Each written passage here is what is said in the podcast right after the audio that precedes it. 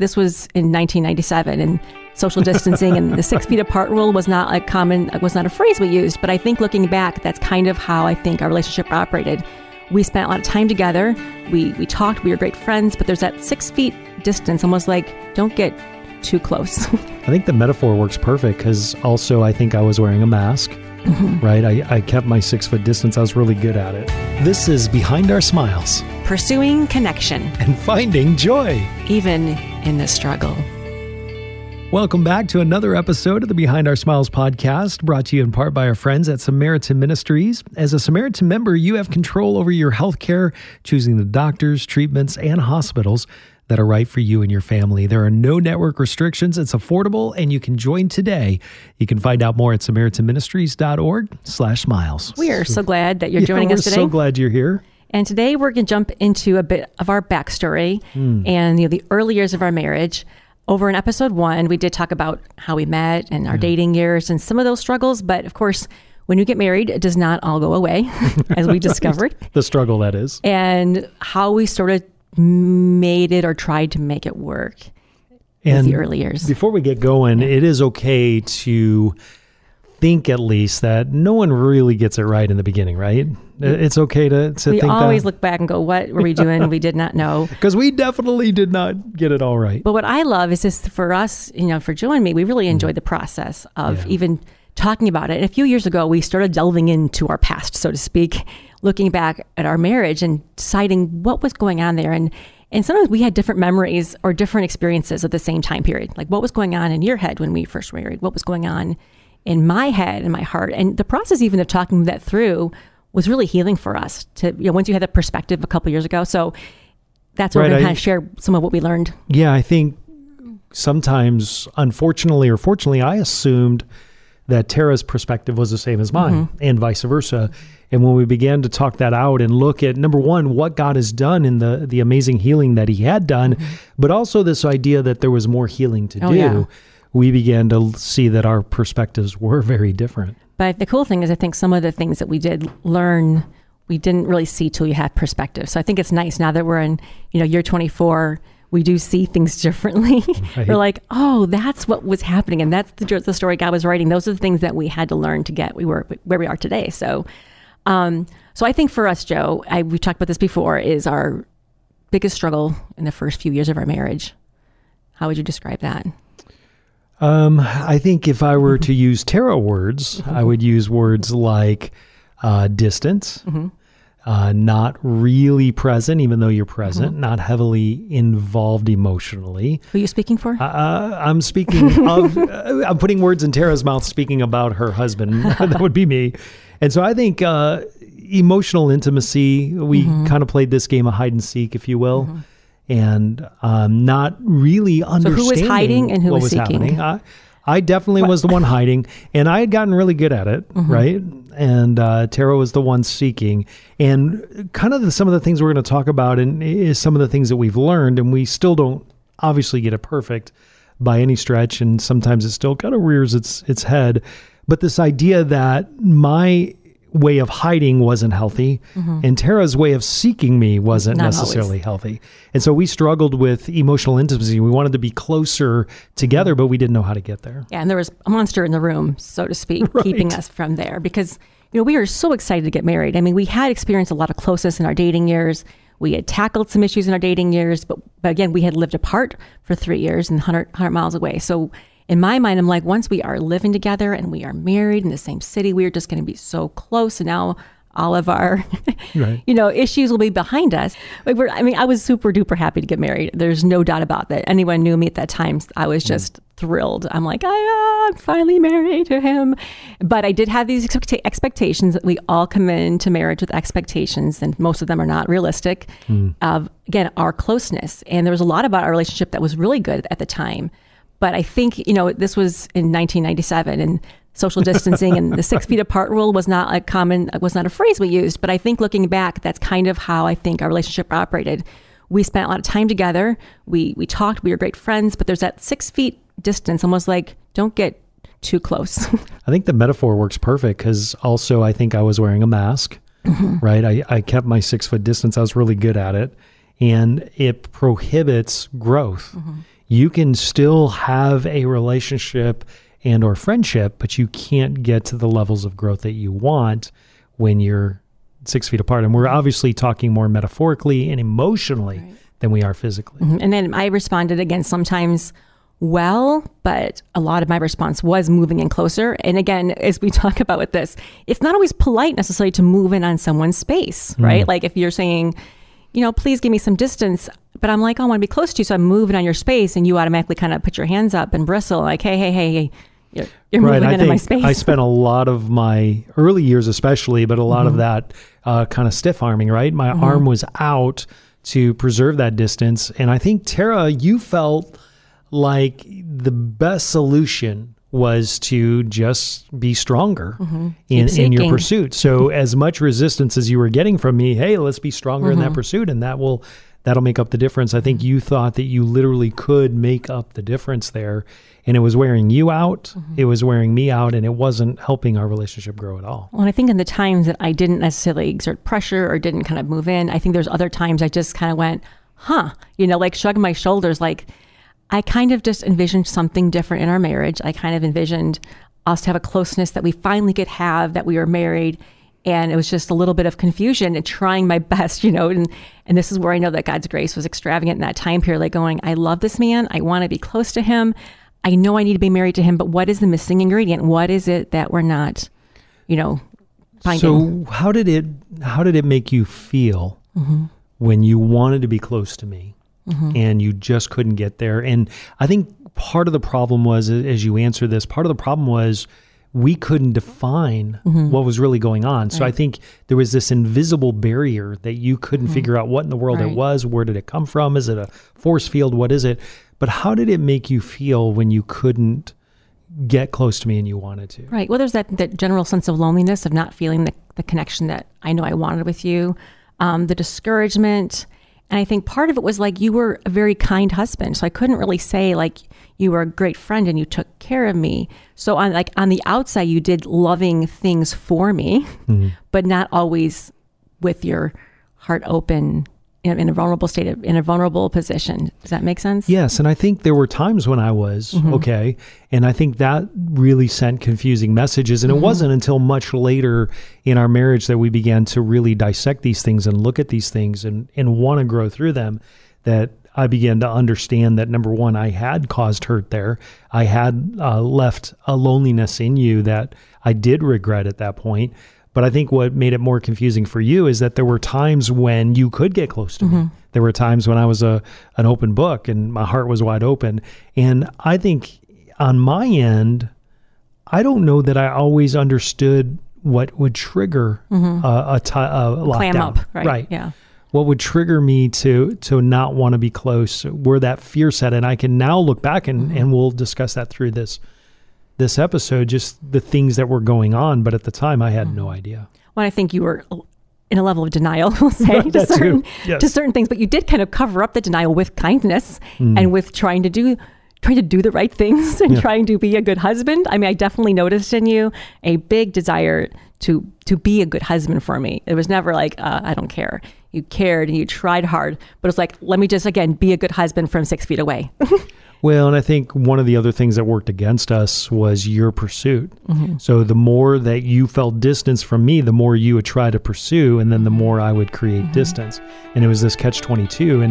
And it's so funny looking back now. It's like, why in the world were we not smart enough to see that? But we just couldn't see it. We were in the trees. We couldn't see that bird's eye view of what was going on. And it really did create some hardship on our marriage. Can you hold that thought for a minute, Joe?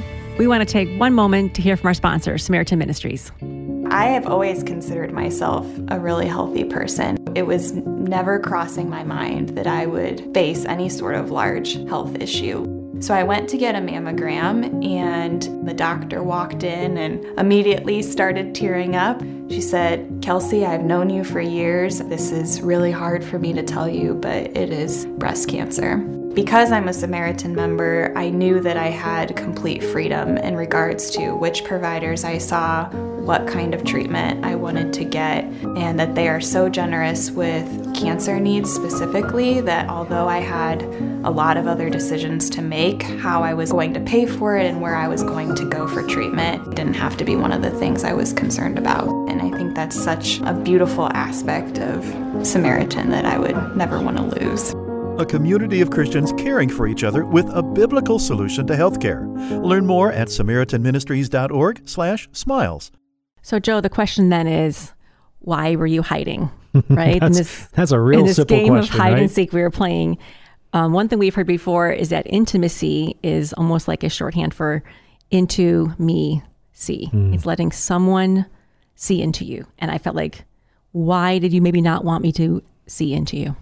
Well, I think there's a lot of reasons. I grew up in a lot of different foster homes. Because of some of the abuse I experienced, it was hard for me to get close to someone. Every time I'd gotten close, they always left. Without fail, they always left. In fact, at the time I met you, I didn't have very many long-term friends. My long-term friends were just a couple of years in the making.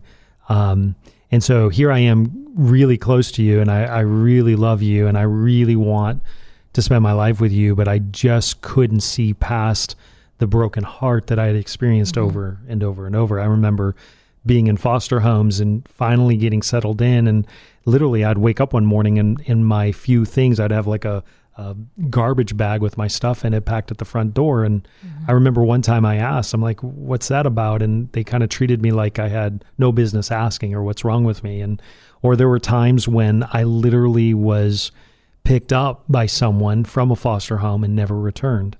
And so I think in my mind, there were so many times that I thought people who are happy, people who have a safe sense of life have no idea what's really out there. They have no idea how cruel the world can really be. And so here I am in a situation that I told myself I would never be in. I wanted to love people. I absolutely wanted to love people. After I met Jesus, I wanted people to know they were loved, but I didn't want to get close to them to do it. And I didn't realize the disconnect that you can't love someone without being close to them, right? Well, and there's a risk. There is that risk in every close relationship. There's a huge risk, and my brain is screaming the entire time, this red light, glaring light inside my head going, what are you doing? Have you not learned your lesson? You know how this ends. And even sometimes if you look at the various situations in your life, some of them are definitely intentional abandonment issues, but some things were just like stuff happens that wasn't necessarily, you know, directed at you personally, but it just ended up for you like, okay, there's another relationship that had to end. And there's another person that said they'll be there forever and it's not. I think too, it's important, and I didn't know how to do this at the time, but to look at this idea of going in a normal childhood, like our kids' childhoods, it's been really, really cool and healing to watch them have a quote unquote normal and healthy childhood, because when you're a child in a healthy situation, you don't worry about things in the world. You just go out and have fun. You catch lightning bugs. You eat ice cream at night, whatever. You just, your life is, there's a carefree element at times. Now we train our kids up to be able to survive in the world, don't get me wrong, but there is a season of their lives that are carefree. And that's how it should be for the most part for young children. And I think that so many, and maybe you're listening right now and you'd say, yeah, that I absolutely relate to that. There was no carefree elements in my childhood.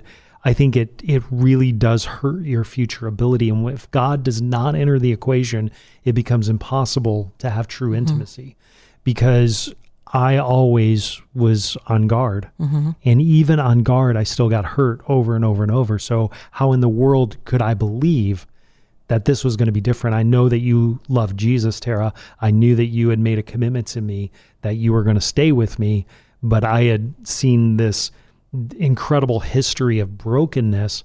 And so I was like, well, God doesn't owe me anything. You technically don't owe me anything. I'm not tied to your family by blood, so they don't owe me anything. So why in the world would you stick around once you got to know me? Well, and I think it was a catch-22, because in our dating years, you'd kind of say, trust me, this is not going to work out. you're going to leave me like everyone else. And then, you know, I passed the test. Right. And it's so funny that you never, ever got that message. Like, I was warning you the whole time, right? But we get married. I'm going, okay, this is it now, right? We have this level of a legal binding document. Mm-hmm. Okay, we are married, so this should make you feel more secure. But I think it was this double-sided coin, because even though maybe you could say it made you feel more secure, which it really didn't, but it also said, oh no, now this person's going to know me. I cannot just walk away if I get scared of this relationship, and she's going to want to know me and be close to me. So I think it was like good and bad. As humans, I think we desperately want to be known, and we want to be loved for being known, but we're so fearful. And this is every human being. This is not just rough past people with rough past. This is, everyone struggles with this idea that if you really get to know me, you're probably not going to love me. And yes, I did buy into the idea that, man, once we're engaged, oh man, things will be better, and because I'll have secure. A ring on her finger. She'll be committed to me. And it only exposed, because it grew in our closeness, it only exposed more issues, and it made it more tough. And then I thought, well, hey, once we're married, it's going to be fantastic. We'll finally arrive. We'll be in the same house, you know, like for real. I'd be like, we'll have that document. And I think what happened over time is I bought into this lie that if I could just get here, if I could just attain that, if I could just have that, if I could be this level of success, then Tara will have no choice but love me. If I could just do this, then she'll be stuck and she'll have to accept me forever. And if I just, and I was missing out on the biggest blessings of what marriage should offer. I was missing out on true intimacy. So it goes back to the 6 feet. And the masks, right? I really can't know you with a mask on. I don't really see who you are from a distance. And so if we want to have that blessing of marriage that you wanted, but it's, again, back to what you just said, if you really got to know me, and now we're living together, so you find out even more things about each other. When you really get to know me, you're going to find out why everyone else left. Like, I'm not really that lovable. I'm not really as great as you think I am, which of course, you know, we had those issues too, but... And a wake-up moment for me, I think, was when I began to realize that it wasn't just me missing out. I was actually stealing from you. And you had made a commitment to me that I was to fulfill everything you would ever need and want and desire in a husband, and I wasn't giving it to you. And if I didn't give it to you, that appropriate emotional response and health in intimacy, you couldn't get it anywhere else. And so you were actually losing out. And obviously in my end, when it comes to expectations, there's definitely those reasonable expectations for a husband, you know, and then there's also, I probably threw in a bunch of extra expectations that were not reasonable. So I'm not like going to be, you know, 100% innocent, but I think there's so much with that first year too, that sense of, I know the insecurity in you and that worry and fear that, you know, I didn't grow up with that. I grew up so carefree. I mean, I grew up with such stability. Like we said before, everything always worked out. It's amazing track record that I had. Everything just worked out. And so for you, you walked around tiptoeing going, this is not going to work out. We have to put up this, and this different, you know, areas to keep everything from falling apart. And I'm just going, let's live our lives. It'll work out. And so like on a day-to-day basis, that those two like worldviews clashed. And for me, that was where, again, looking back at those years, there was that little bit of a cloud, because that worry and some of that anxiety you carried end up sort of falling on me, because I knew you were worried about stuff and you were always looking over your shoulder. Right. And I think the idea that you, with your incredible track record, would hitch yourself to me is a mind-blowing, it's a miracle in and of itself, honestly. It really is a miracle. And we did have our moments of true closeness. I think if we were to be super honest, there were some incredible moments in those first few years as well. It's just that we were hitting this wall, and we didn't know how to get past it. We didn't know how to get to that place where it's almost like we'd hit the ceiling in our closeness. Kind of hit it over and over again. So I knew in my end with, you know, emotional intimacy, and obviously from usually women have an easier time with that than men maybe, across the board. But I know part of that process for me was learning to make my marriage a safe place for you to be vulnerable too. So if I am overly critical, if I'm overly pressured, if I'm not creating a good environment of trust, I'm not building that trust with you, then you're not going to want to be vulnerable with me. So on my end, I know I had to be more intentional about making our marriage safe and giving you that time and space to open up and not putting a hammer over your head and saying, you know, what's wrong with you? Mm-hmm. Just because, you know, you didn't share. And then grace. And I think somewhere along the way, I had this sense of grace for you. And I think it's because we did talk quite a bit about your past. So I knew you struggled with things. So I always want to be able to say, okay, Jill's struggling with something. I'm going to give him some grace here, right? Yeah. And I wasn't always a jerk, right? I mean, I was like, you weren't. I wouldn't. I never use that word. Hey, come on. I mean, just selfish and unreasonable. And I think that grace was a big part of those first few years going, okay, Joe doesn't know what he's doing. And I don't think I know what I'm doing. So we have to cover a lot of this with grace. I think that was how God showed up the most in those first few years. And he did. And I think we also knew, we had an understanding that it had to be dealt with. It wasn't a problem that was just going to go away. I think as humans, we kind of wish that, like, oh, we'll deal with it another time. But I think we both realized if we did not tackle this head on and God wasn't the center of our fight, then we weren't gonna win the battle. We weren't gonna win the war. Because the 6 feet turns into 8 feet. And it was turns into 10 feet. And we did see that. And you know, the farther you go, the higher the walls get, the more insurmountable it seems, right? Then it's like we talked about a couple podcasts ago about connection. You know, once that connection is broke, it's just like a free for all, like, okay, you're just floating away. And so I'm so glad that in the end we had to decide, you know, which way are we wanting to move this train? Are we moving towards connection and towards closeness?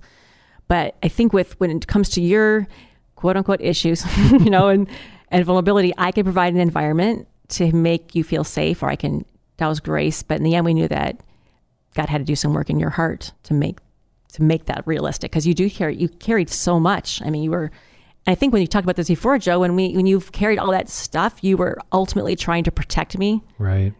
You told that to me so many times. I don't want to burden you with this. Right. So that was like your mantra of how to love me. I don't want to burden you with my baggage.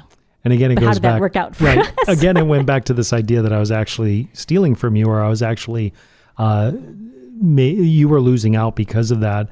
And I think for me, somewhere along the line, and I'm so grateful that God brought us to a place where we were able to be surrendered to him to the best of our ability. As we were growing in our relationship with him, and he was so faithful, but he somewhere along the lines let me know that if these walls did not come down, I would not have a greater capacity to love you, to love our kids, to love the people in the world that I so desperately want them to know that they're loved. And I wasn't going to be able to do that. My capacity was, not only was it capped, but I was starting to lose ground. Because there is no just staying put, status quo.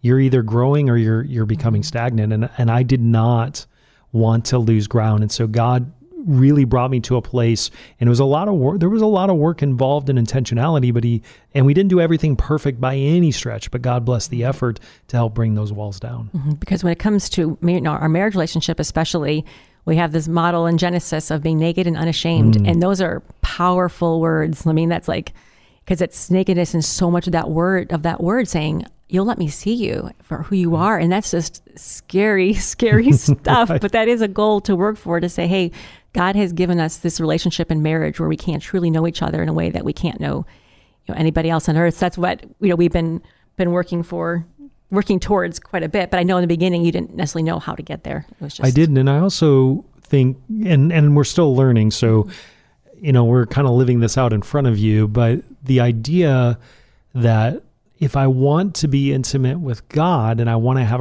the kind of relationship that God wants with me and designed with me, then I had to get through some of these things, because they were not only holding me back from a deeper relationship with you, Tara, they were also holding me back from a deeper relationship with God. Well, and both, because if we don't let God know our hearts first and keep completely vulnerable with God and who we are, then we can't do it with a human, right? It's kind of that twofold. As we grow closer to God, we grow closer to each other.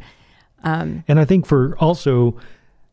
as a man, and maybe this is, maybe men can relate to this, but I also was embarrassed to admit that I didn't know how. I had no idea how to get from point A to point B, point B being healthy, intimate relationship on an emotional level and all of that. I didn't know how to get there. And so there was a part of it that I was in, you know, I would just keep my distance, because if you didn't know and couldn't into me see, then I could pretend. And again, you were a pretty good husband, Joe. Like, you were kind and loving, so it wasn't like you were not some basket case husband, you know. So you could say, hey, honey, I'm doing the right thing. Look how good I am to you. Look how much I care for you. Like, yeah, but, right, I want to know you. And I think in the end, looking back at that process, it took about 10 years, I think. We kind of categorized that time period because it doesn't happen overnight. It doesn't happen on one day. It's that continual dedication to say, I'm going to keep working at this. I'm going to keep pursuing you. I'm going to keep offering that love to each other. And eventually for you, Joe, learning to let God do the work in you that he had to do. Right. Being able to trust God that even if it doesn't work out the way I think it should or ought to or the way I want it to, that God still loves me and still has my best interest at heart. And you're laughing. I mean, I'm laughing so hard. I'll tell you in a second. Okay. But there was so much, I appreciate that, by the way. There was so much, really step by step. It's, what is the old adage? How do you eat an elephant? Mm-hmm. One bite at a time, right? Mm-hmm.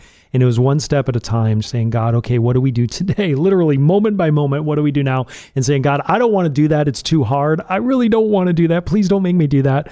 But then in the end saying, okay, even though it's hard and I don't want to do it, I'm going to trust you, God, to the best of my ability. And here's what I can say. We are extremely flawed and broken people, mm-hmm. Tara and I, in trying to make a relationship work that really can't work if you're flawed and broken. But God somehow, when he enters the equation, he does the impossible. Mm-hmm. And we saw that happen in our marriage. And the next episode, we're going to kind of finish this portion of the story of how in our minds, we feel like there's kind of a before and after in our marriage, kind of the pre-years and the post-years where I go, man, it was different. I'm like, wow, this is a different man in my hands. It was really good. But Joe, I'm laughing because I'm going back through our love letters. We found one. You're doing what? Love letters. We found one a few weeks ago and we've been looking through them, or I've been looking through them.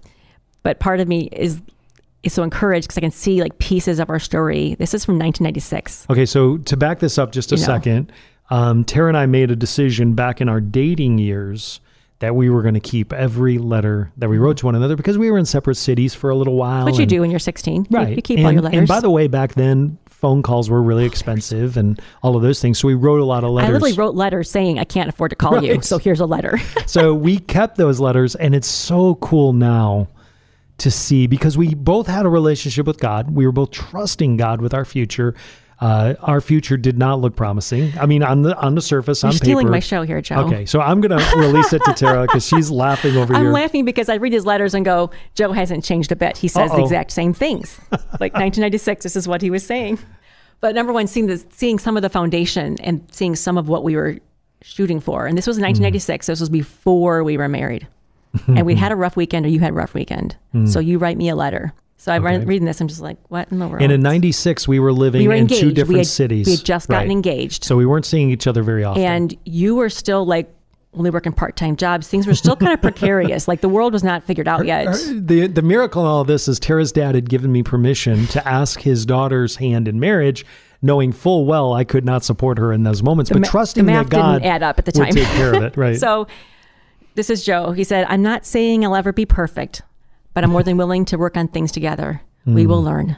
I'm working very hard to give us a future together. And I'm not sure when that big break will come, but I'm sure it's coming. God is in control. I am learning to trust him more. Sometimes I forget he loves us. He wants our best for us. So that's what I'm saying. You're saying the exact same thing. Well, I think 30 years later. And there's something, I can hear that young kid in my head. And I think it was one of those things, like if I can say it long enough, maybe it'll become true. I know God loves me. I know he loves me, you know, even in those moments when it was hard to believe, just reminding yourself of the truth, I think makes a lot of difference. So you can finish up the letter. Haven't read this yet. So yeah, I just grabbed it. I'm like, she just handed me this letter and said, read this letter. I had to even type it because your handwriting was pretty rough. Thanks. Yeah. Tara could read my handwriting, which is another miracle. So this is what I wrote. I'll back up a sentence that Tara read in this, but I said, sometimes I forget he loves us. He wants our best for us. And I really did believe it. And it was back to what I was just saying a moment ago, that sometimes it is just repeating the truth. Preaching to ourselves. But here's what I wrote. We've got a lifetime to get it right. And then some. Look at how healthy we are with everything. It blows my mind. It's only going to get better. And I think just to take a quick break from that, and I'll read the last paragraph, I think looking at it from a realistic, wise position on paper, our relationship should have never worked. And we knew we had so much stacked against us to make this work, but we did believe in it, and we believed that God had brought us together and he was working this out. And so to see any resemblance of healthiness, and again, some of it didn't reveal its head till we got married, right? Some of the problems we were going to have. But I'm reading these letters still saying, we're both saying the same thing, which is, God is for us. We have to keep working on this. And you're like, I know we've got problems. We just have to keep working at them. In fact, here's the last paragraph of the letter that I wrote Tara back in 96. Your husband, and I'm talking about her future husband, that would be me, I was hoping at the time, your future husband won't be problem-free, but I'm willing to work on the problems that arise. And with Christ, all things are possible. We will have a great marriage. I love how I wrote that. Like, confidence at that time. A great marriage.